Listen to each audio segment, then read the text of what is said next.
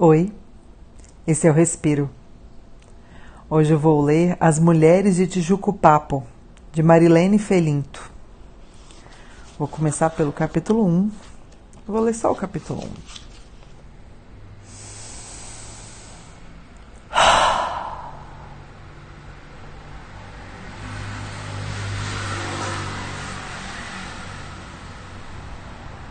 Quando eu chegar lá, e com certeza já terei visto flores. Quero ver flores vermelhas. Quando eu chegar lá, depois de ter passado por canteiros de flores no meio das campinas, vou passar a carta para o inglês e enviar. Eu quero que o que eu fale se pareça com o inglês, outra língua que eu sei falar, uma língua estrangeira. Dizer goodbye mother, goodbye father, goodbye you. Serve-me tão mais, às vezes, ao invés de adeus, mãe, pai, vocês. Ainda não vi flores. Quero ver flores. No meu caminho há babaçus e mocambos. Ontem me lembrei que mamãe nasceu em Tijucopapo. Se houver uma guerra, a culpa é dela. Foi em Tijucopapo que minha mãe nasceu, embora tudo se esconda de mim.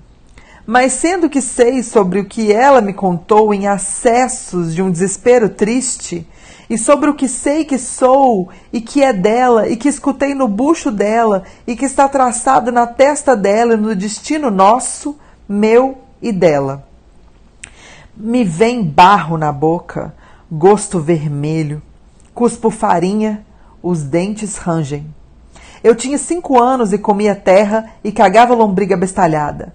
Os olhos arregalados como os de boto, sem que nada me impedisse, porém, de correr em disparada no outro dia e deslizar de cima a baixo do morro de terra, me embolando, me enrolando, comendo, cuspindo, cagando e dizendo aos ventos que vão à merda das minhas lombrigas, papai e mamãe.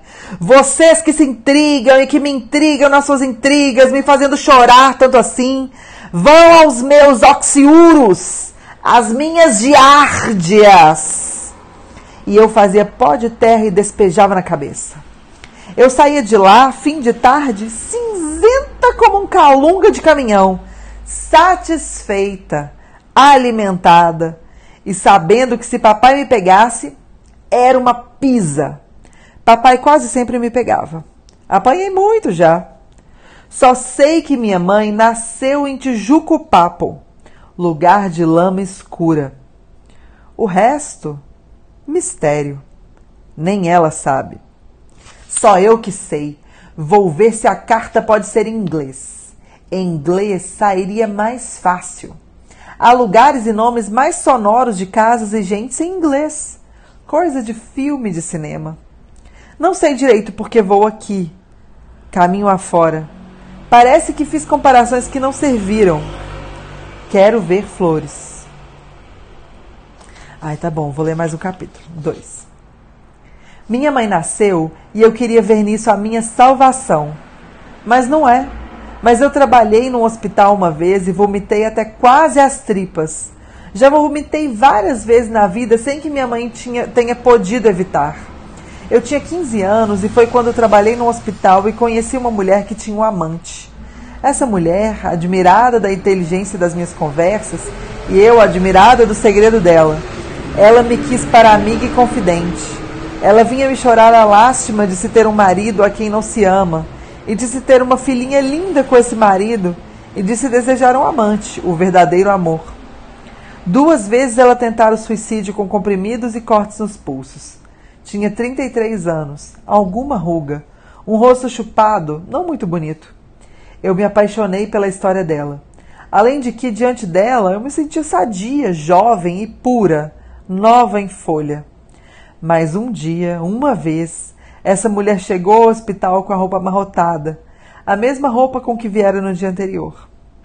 Eu me agachara a pegar algo no chão quando ela entra e passa por mim. Ontem dormi com ele, num sussurro. Eu levantei devagar o meu rosto para o rosto dela. Era um rosto em culpa e em cheiro de porra. Cheiro de quê vindo assim debaixo das saias daquela mulher? Eu disse cheiro de porra e mistura do menstruo marrom que devia ser o daquela mulher. Eu disse um cheiro imundo. Eu disse as mulheres de meu pai, as mulheres de meu pai. E saí disparada para o banheiro e vomitei até quase as tripas. Deve haver algo de ultrassensível no meu estômago, pois não pude olhar mais na cara daquela mulher durante dias. Sempre fui muito inteligente e me danei.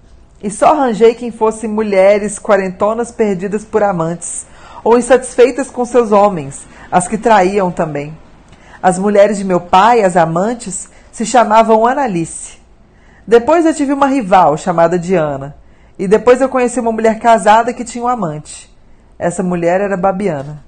E depois eu ainda tive outra rival chamada Estefânia. Se há uma coisa que eu não suporto, é traição. Tive de ir-me embora e cá estou, a não sei quantas milhas do caminho que me levará de volta a Tijucopapo. Eu precisava mostrar a vida de irmão Jorge e irmã Naninha. A vida deles aguenta o que eu quero mostrar numa carta, talvez em inglês. Quero mostrar uma vida sem traições, para as pessoas desacreditarem. Gosto de ver as pessoas a desacreditar no que só eu acredito. É uma forma de saber que vi mais que elas, que sei mais, que posso me virar sozinha sem elas. Irmã Naninha é a única mulher chamada Ana, cujo nome não me vem lembrar traição. Pois que se eu pudesse, trocava todos os nomes de Ana por Eva, a pecadora. Todas as Anas são umas traidoras, capêmulas, expulsêmulas do paraíso. Uma vez eu ia andando pela rua em São Paulo e gritaram em mim, moralista, lá vai a moralista, lá vai o salmo, salmo andante. Eu virei uma pedrada na canela de um, moralista é a mãe, e saí correndo chorando. Mas descontei, descontei xingando a mãe. Mãe é a coisa que mais toca. Eu desconto sempre na mãe desses safados. Porque eles ousam me apedrejar em plena rua, sem sequer me conhecerem. Eu precisava mostrar a vida de irmã Lourdes e senhor Manuel, que moram em Abreu e Lima. As pessoas acreditariam menos ainda. Quem já viu aqueles velhinhos e aquelas velhinhas? Aqueles... Aqueles que... Bom, quando eu ia em Abreu e Lima, eu era menina. Lá tinha uma ladeira de barro duro e vermelho, de onde eu escorregava de cima a baixo como uma cabrita, e voltava para casa encarnada e de vestido rasgado, e se papai me visse eu levava uma pisa. Eu tinha mania de escorregar de ladeiras e montes de areia. Eu tinha mania de levar pisas. Agora preciso me comportar.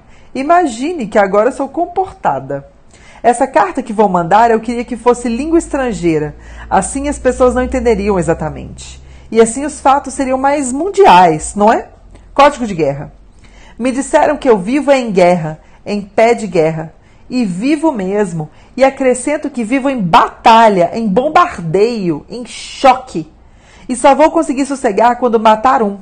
É que quando eu era pequena, alimentei durante todo o tempo a ideia de matar o meu pai. Não matei. Não o matarei mais, mas ficou à vontade. Essa de matar um. Talvez eu esteja indo me casar, porque esse poder que tenho de matar um me apavora. Só um homem, um filho e uma casinha branca poderão, se, se, poderão, se não extinguir, pelo menos domar esse poder em mim. E vou até falar baixo. Esse é o mesmíssimo poder que me torna capaz de virar uma prostituta, uma homossexual, uma louca, uma bêbada, uma bandida, uma marginal. E não, eu não sou de aguentar a margem da vida. Na margem sou o fio que se quebra. Na margem só ficam os fortes. Sou fraca, fina e frágil.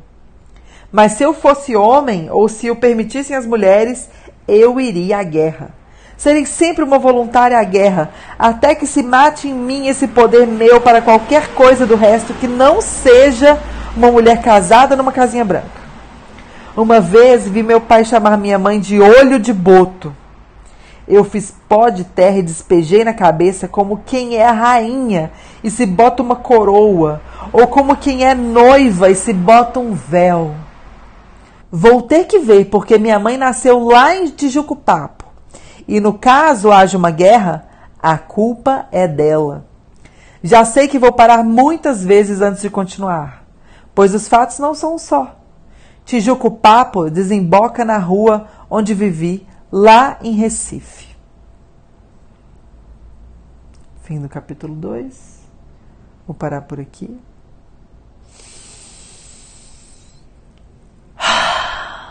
Mulheres de Tijucopapo, de Marilene Felinto, um romance publicado em oitenta e dois. A Marilene está viva, que coisa maravilhosa, celebrar as autoras vivas. Era um livro que já tinha um tempo que estava esgotado, que estava desaparecido daí, e aí a editora Ubu, maravilhosa, reeditou esse livro agora em dois mil e vinte e um. Não posso falar mais nada além da recomendação explícita de que leiam esse livro. Eu comecei ontem, já li mais da metade, só não li mais porque não tive tempo mesmo. E vou terminar a minha leitura agora à noite. Então é isso, vou retornar aqui para o meu livro. Espero que você tenha gostado. Eu sou a Lívia Aguiar, arroba eu sou à toa nas redes sociais. E esse foi o Respiro. Boa noite, boa tarde, bom dia, boa madrugada e até o próximo.